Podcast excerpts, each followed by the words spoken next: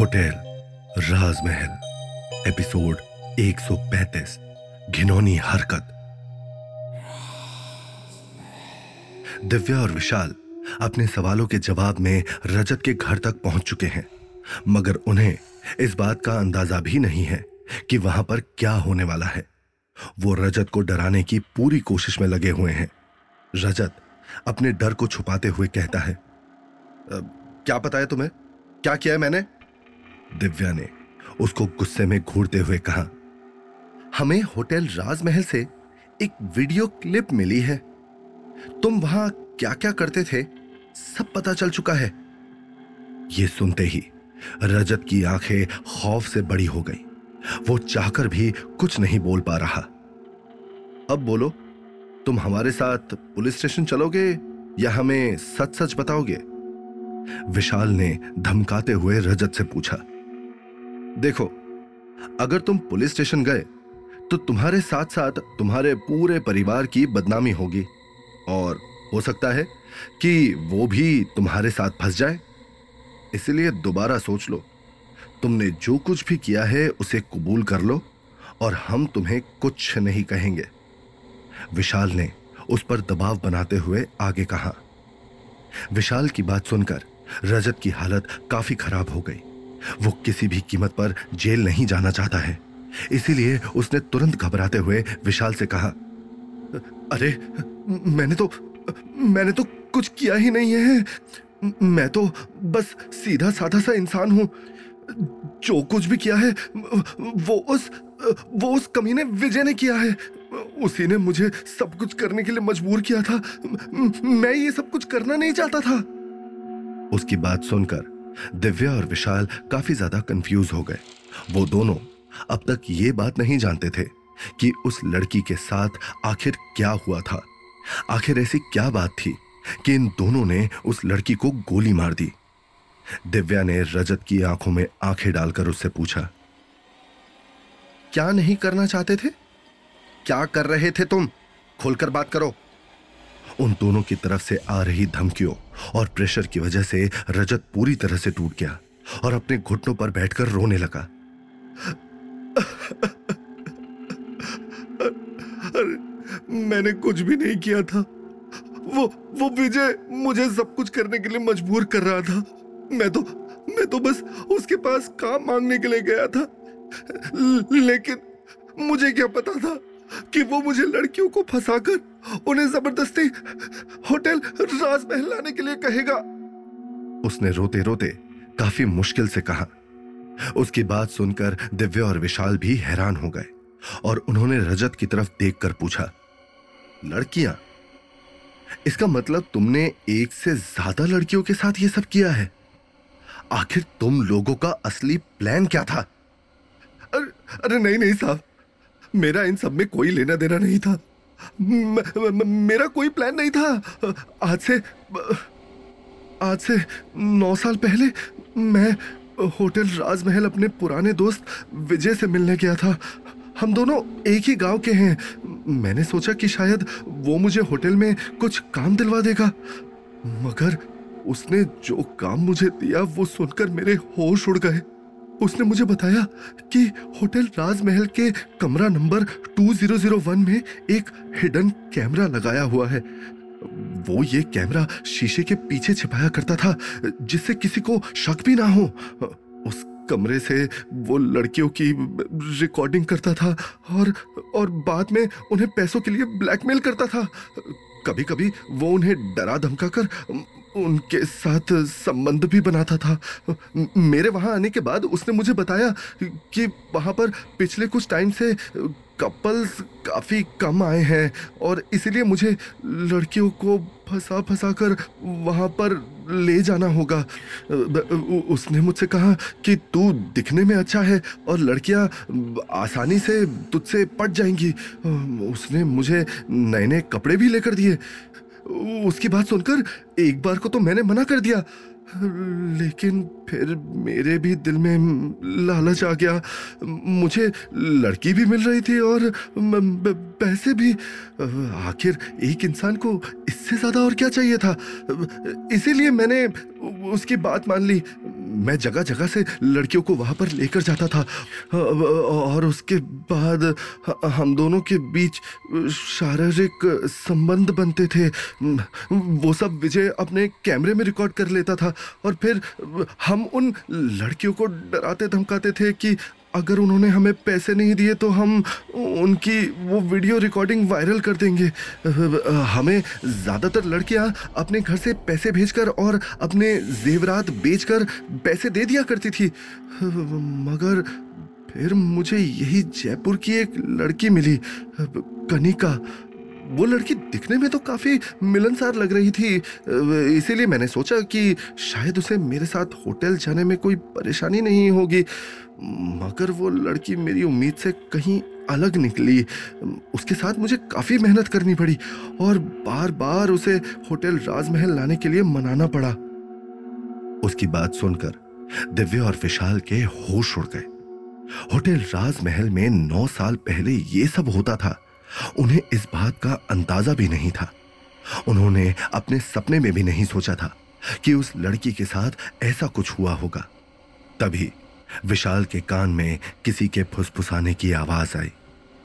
Hotel राजमहल की हर एक ईट में एक राज छुपा है। विशाल ने हैरान होकर इधर उधर देखा मगर उसे कोई नज़र नहीं आया। रजत ने आगे बताया। मेरे प्यार के नाटक को देखकर कनिका को भी मुझसे प्यार हो गया और वो पागलों की तरह मेरी दीवानी हो गई। वो बार बार मुझसे कहती थी कि वो मेरे लिए अपना घर छोड़ देगी और जल्द से जल्द मुझसे शादी करना चाहती है। मगर मेरी पहले से ही शादी हो चुकी थी, इसलिए मैं उसे टालता रहा। मैं बार बार उसे रात बिताने के लिए होटल राजमहल चलने को कहता था, मगर वो हर बार यही बोल देती थी कि जब तक हमारी शादी नहीं हो जाती तब तक वो मेरे साथ एक बिस्तर पर नहीं सोएगी। इसीलिए एक दिन मैंने मंदिर में उसकी मांग में सिंदूर भर दिया। क्योंकि मुझे जल्द से जल्द उसका केस खत्म करके किसी नई लड़की को ढूंढना था ना।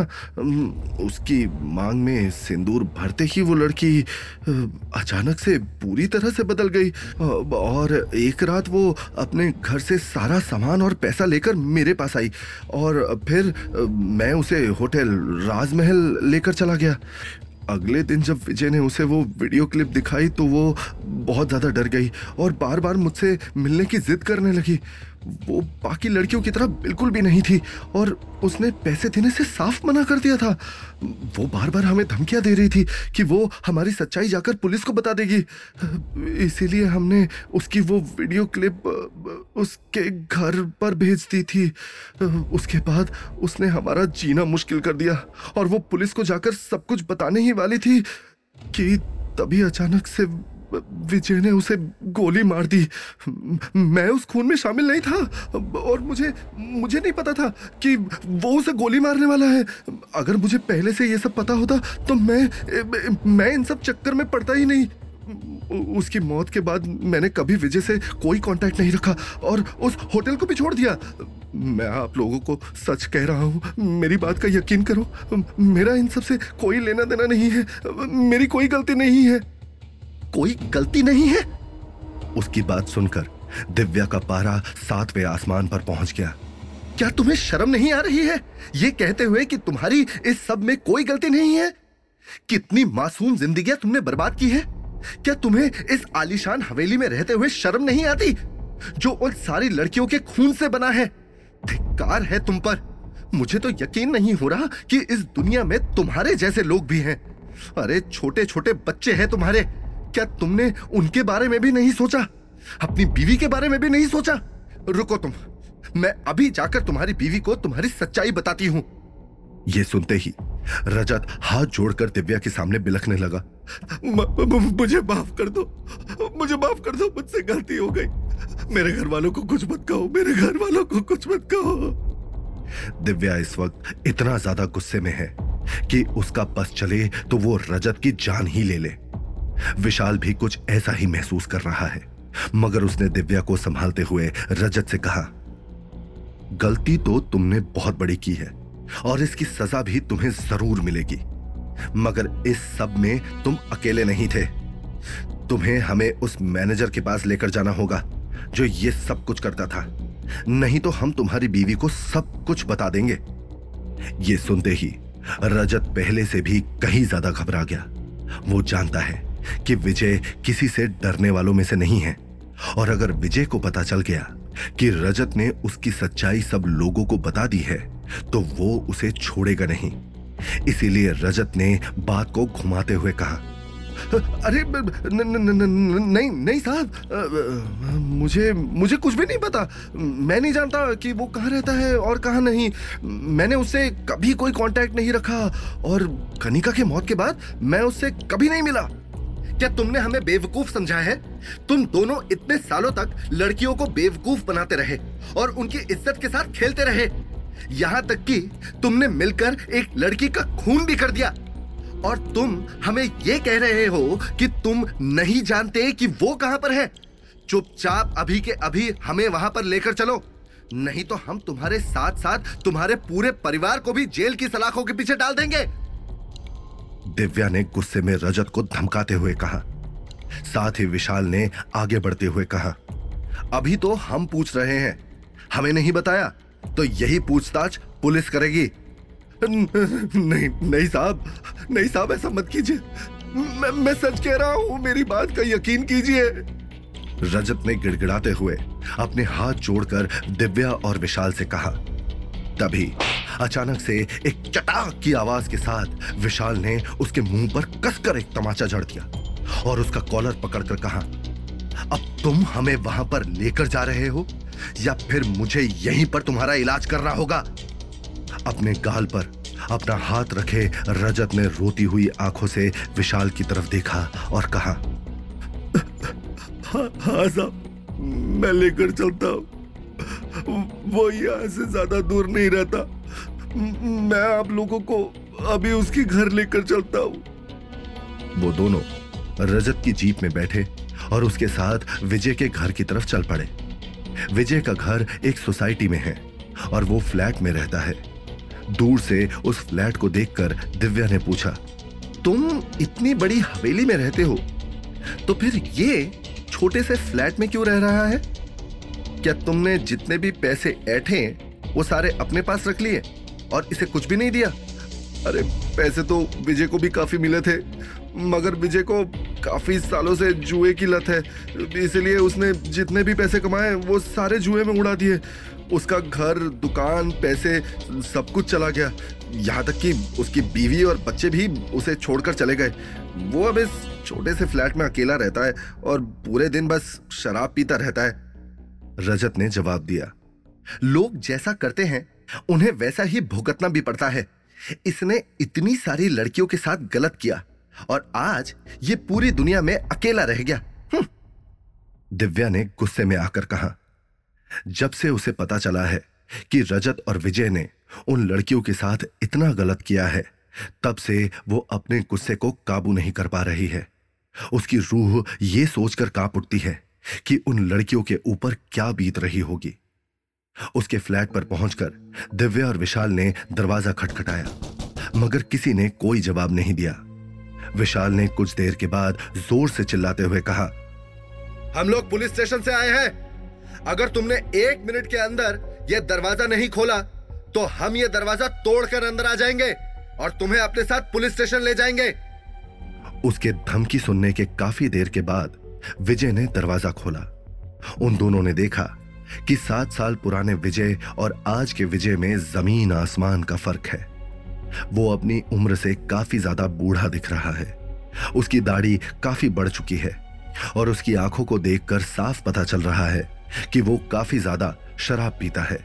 वो ठीक से चल भी नहीं पा रहा और लड़खड़ा लड़खड़ा कर चल रहा है। हाँ भाई, कौन है?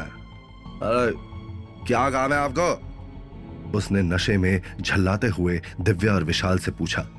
विशाल ने तुरंत उसका कॉलर पकड़ लिया और उसकी आँखों में आँखें डालकर गुस्से से कहा, हम तुम्हारी खातिरदारी करने के लिए आए हैं। अब तुम्हें हमारे साथ पुलिस स्टेशन चलना होगा। अब तुम्हें अपने सारे जुर्मों का हिसाब देना होगा। अरे छोड़। ये सब क्या बके जा रहे हो तुम? क्या तुम जानते भी हो कि मैं कौन हूँ उसने विशाल के चुंगल से अपने आप को छुड़ाने की कोशिश करते हुए कहा हमें अच्छे से पता है कि तुम कौन हो। तुम एक निहायती घटिया और गिरे हुए इंसान हो। दिव्या ने उसकी तरफ़ देखते हुए कहा ए, क्या बदतमीजी है ये? मेरे ही घर में आकर मुझे ही धमकी दी जा रही है। आखिर क्या किया मैंने? है? अब हो कौन तुम लोग? क्या सबूत है तुम्हारे पास कि मैंने कुछ किया है? चला, निकलो निकलो मेरे घर से। अच्छा तो तुम्हें सबूत चाहिए? अभी देता हूँ मैं तुम्हें सबूत। विशाल ने दरवाजे की तरफ़ देखा और चिल्लाकर आवाज़ लगाई। रजत, अंदर आ जाओ। विशाल की आवाज़ सुनकर रजत अंदर आ गया और उसे देखते ही विजय के होश उड़ गए। उसका सारा नशा एक पल भर में उतर गया। अचानक से उसकी आँखें पूरी खुल गई और उसने रजत की तरफ़ देखकर हकलाते हुए कहा रजत तुम यहाँ ये सब ये सब क्या है? उसे समझ में नहीं आ रहा कि वो क्या कहे। हाँ रजत, यहाँ पर। और हम दोनों होटल राजमहल से आए हैं। होटल राजमहल का नाम तो तुमने सुना ही होगा ना?